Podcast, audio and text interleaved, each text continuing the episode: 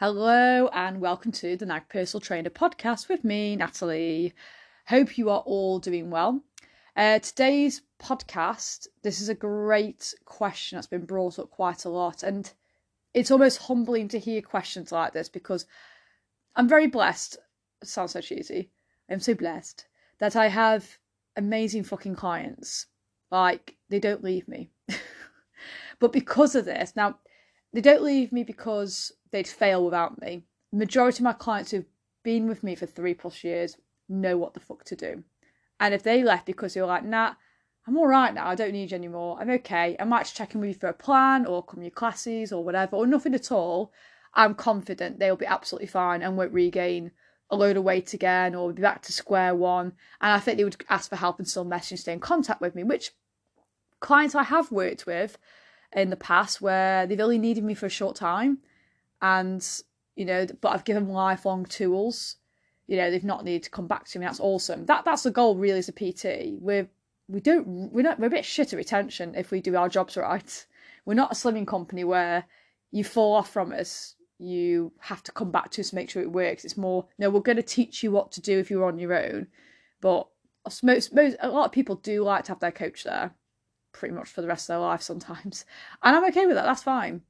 Um because like I say I'll always have probably a handful of clients who will do that. But anyway, my point being what I'm saying here is when I get questions like the one I'm going to cover today, it reminds me that not everyone knows the information I think they know, but because my clients have been been with me for so long, they already know the answer I would give to this. They have the knowledge there, and I like that they do actually. It makes me think, oh, they do listen to what I teach them and what I coach them.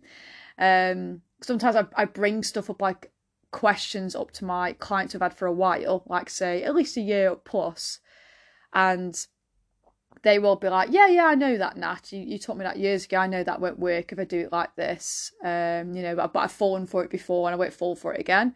And this question as well, I have fallen for it too.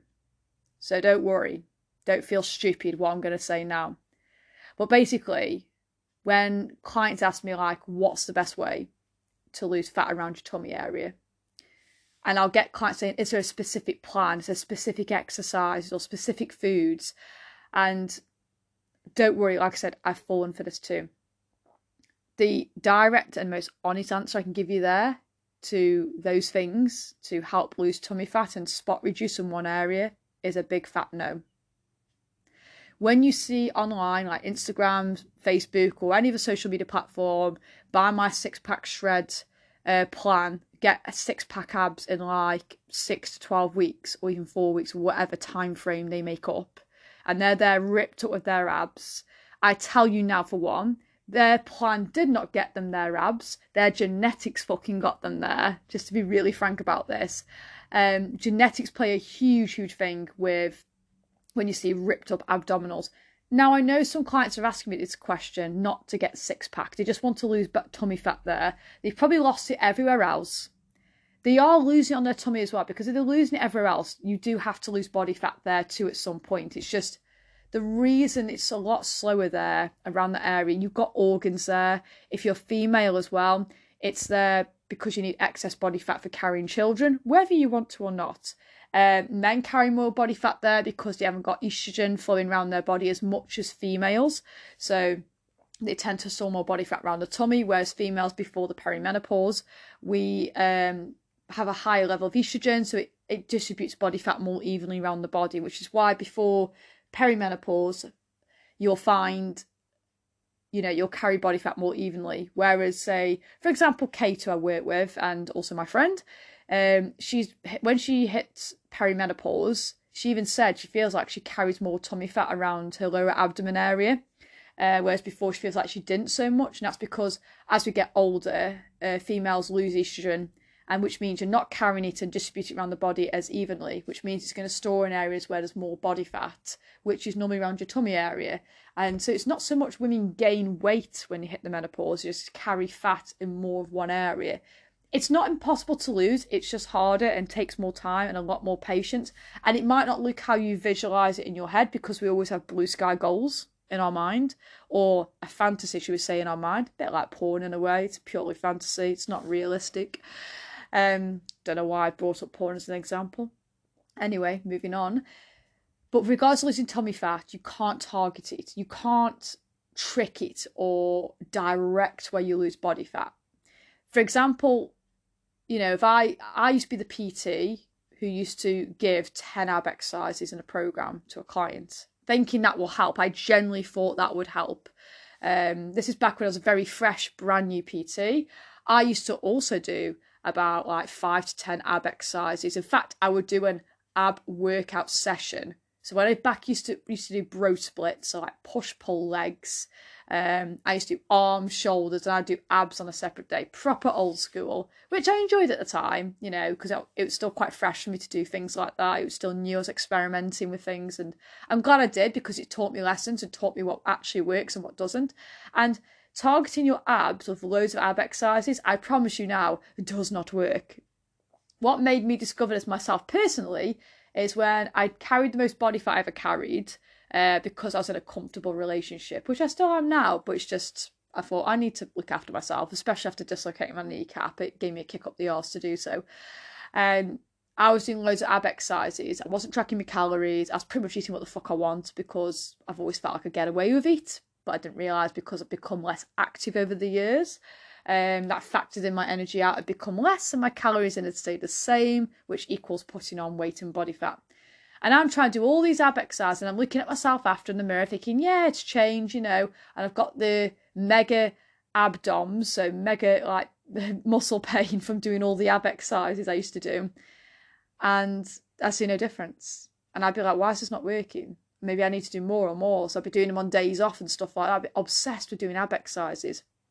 And I would program this in for clients. I'd still program in full body, but I'd program in so many ab exercises because they want to lose tummy fat, and I thought, yeah, this this was obviously what works. And yeah, and after years of just a couple of years, I realised no, this doesn't fucking work. They need to be in a calorie deficit. They need to be eating adequate protein every day, doing some form of strength training or weight bearing exercises twice a week, sleeping well, and moving a lot across the day rather than sitting on the rails most of the day, and being patient. And also, you can't put a time on and guarantee to somebody how quick they'll lose that body fat around their tummy. There's just, it's like asking how long is a piece of string. We just don't know. If any PT tells you, yeah, I can guarantee you'll get a six pack or you'll lose that tummy fat in six weeks, they're lying. They have no idea. We really don't because you're an individual. And I can tell somebody will lose body fat there a little bit quicker depending on their build. So, someone with a longer torso will carry naturally less fat around that area because they've got more fat to spread out in the area. So they will naturally look like they carry less body fat around their uh, their torso area. Where someone with a shorter frame, like a shorter uh, torso, will probably more likely look like they carry more fat in that area because well, there's less area to spread the body fat out. If that makes sense, not very scientific terminology, but you see where I'm getting at. It's about surface areas and height and build. Uh, genetics plays another role as well. So, let's say, for example, even if your mum didn't carry a lot of body fat, for example, but she always carried a bit more tummy fat, you probably will because it's a genetic trait. Um, I mean, one example as well with this. So, my sister is she's younger than me, but she's taller than me by I think I'm trying to think I'm five five. I think she's five nine. Um, so she's never ever had any body fat in her tummy. She doesn't train or nothing like that she's got active job, so she is on her feet all day. Like she'll do 15,000, 20,000 steps because of her job. She's in a very, very active job. Um, but she drinks lots of beer. She she's okay with her eating, but um, you know, I wouldn't, you know, but basically she could eat a lot more calories than most people, um, and not gain weight or body fat. But That's because of her lifestyle, her job, and her genetic build as well. She's got a long, long torso, so she just never really puts a lot of fat on around her tummy at all. Never has done. I don't remember looking any different since since whenever really since she was born. Um, whereas I've got a shorter torso, but I've got really long legs and arms. Um, I do carry more body fat around my tummy area, my upper thigh area, because that's just how I am, and my grandparents do. My my both my nans do, and my mum does as well. So again, a genetic trait. Whereas my sister's built more, probably like my dad, who didn't carry a lot of body fat there until he just got a bit older basically and has a little bit of a beer gut like most men do who love their beer. So genetic trait plays a, a role in this. also how long you've carried body fat for. So if you've carried a substantial amount of body fat for some period of time, um, of course, that's going to have effect on how your tummy's going to look as you lose body fat. Um, first off, again, as most women I know who I coach, they always notice on their arms, their face, and their legs first, maybe a bit on the back. Um, and then lastly, normally the torso. They'll notice the tummy goes down a bit, but because in comparison to the limbs, they feel like it's still big, but it has gone down. It's just in comparison to everywhere else, it's gone down slower. Because again, you just can't decide where that body fat's going to go. Uh, I always like to use the swimming pool analogy when it comes to fat loss. So you've got the shallow end and the deep end. And let's imagine the water as body fat and the the pool surface, like the, the bottom of the pool, is like the muscle sitting under there.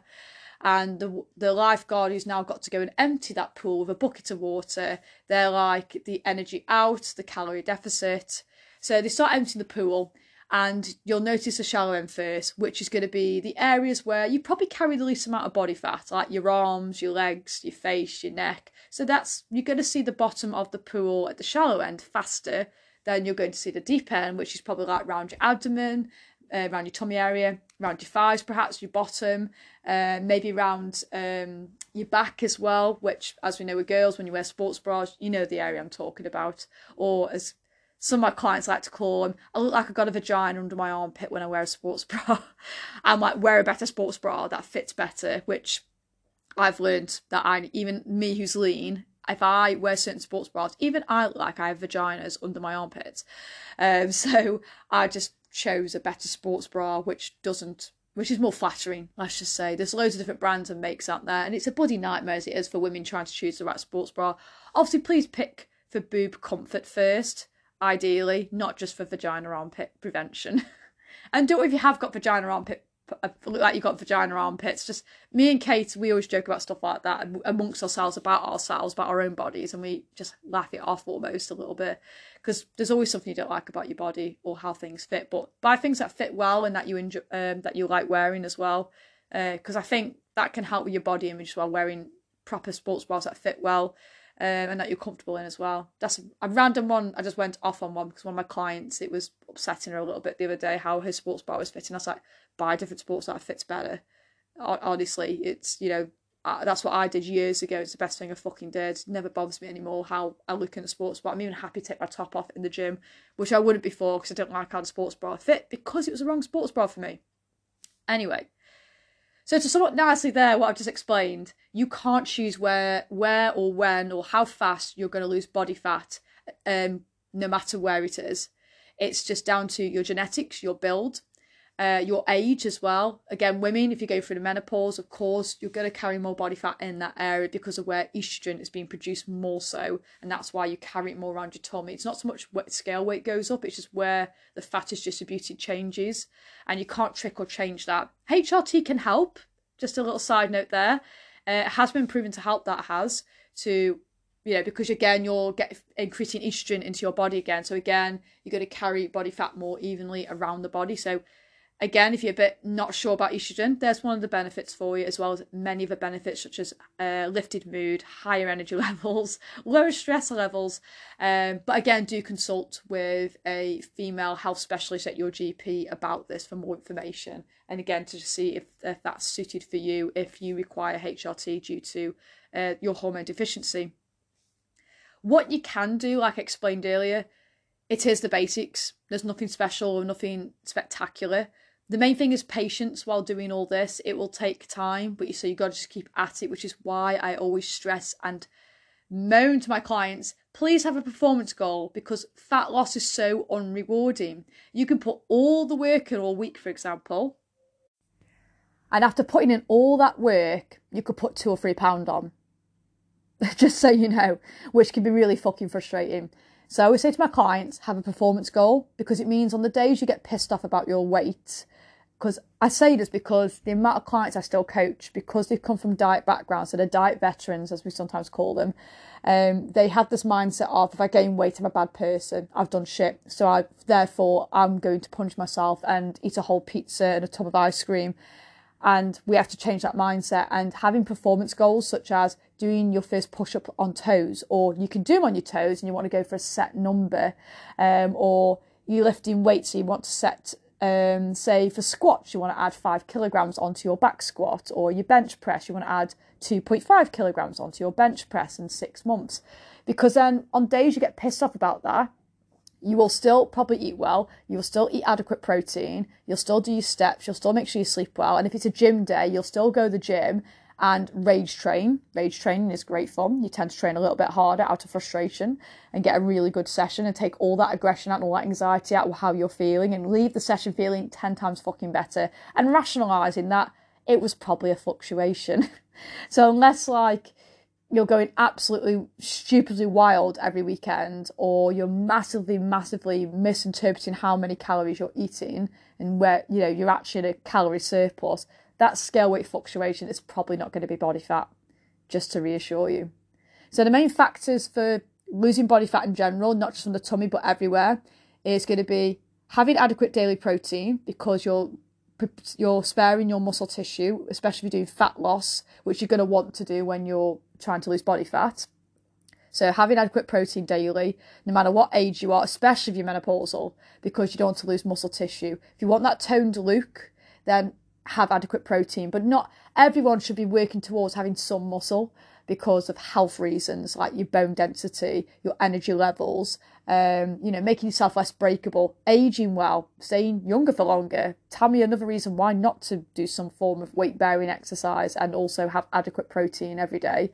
When I say adequate protein, Aim for about 25 grams per meal to start with if you're new to this. Just double your protein portions or add protein actually to a meal, especially breakfast, because I know a lot of you don't eat any protein at breakfast sometimes. A bowl of porridge or just a round of toast is not high on protein, just to clarify that.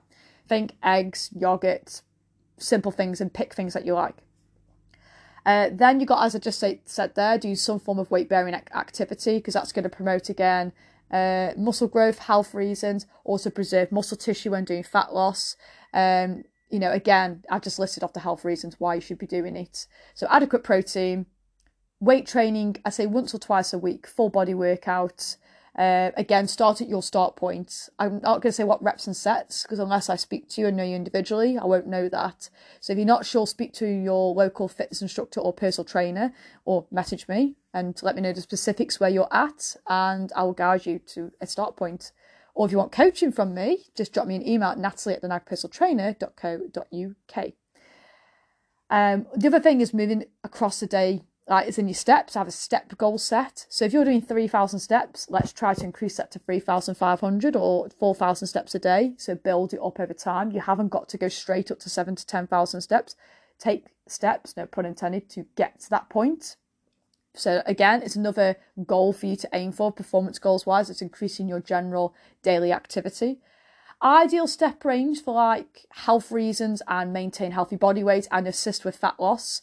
I'd say between seven to like say 12,000 is a good range to sort of switch between eventually, or whatever you can sustain eventually. Again, it's down to you as an individual, depends on your lifestyle and where you're at in your life. If you've got children, you've got commitments, if you, have you got a desk job. So pick something you can definitely aim for now and work on that and build up from there. Uh, the other thing is, is the most important thing is being in a calorie deficit. I don't mean a thousand calories, just to say in there. That will not again help you burn body fat faster in the abdomen area. It'll be a case of you find your maintenance calories, which if you go to my website under tools, so the nagpersonaltrainer.co.uk, there is a calorie calculator there for free. And it works out your maintenance calories by working out through your age, sex, um, height, and then it'll also work out your active calories and combine them together. So for most women, I find they're a bit shocked when they can see, oh, it's about over 2,000 calories, my maintenance. Like, yeah, which means when you go into a calorie deficit, don't take more off than 500 calories. But I would say get away with many calories as possible and see if you're getting results because you can get away with more calories, more flexibility, be able to eat out live your best life.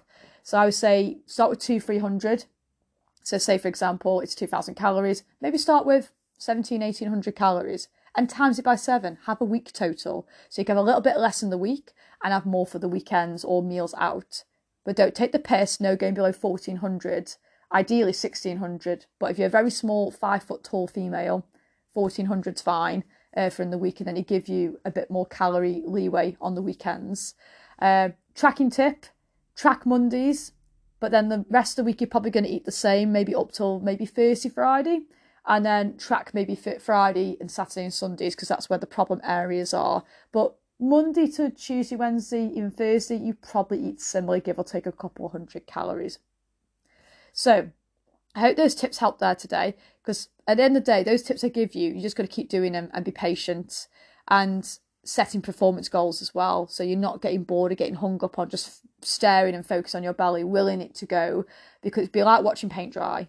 It'll feel like it takes forever. Or watching your meal in the microwave warm up and it's taking forever or the kettle to boil go and do something else that's enjoyable because losing body fat is not enjoyable. It's actually pretty fucking boring. I like the process of it helps people to eat healthier, helps people to get moving more, gets people into weight training, and hopefully they fall in love that process and they enjoy the lifestyle that they build. And as a byproduct, their physique starts to change over time. And however frustrated they are sometimes, they still keep doing those actions, so they're not moving backwards, they're always moving forwards.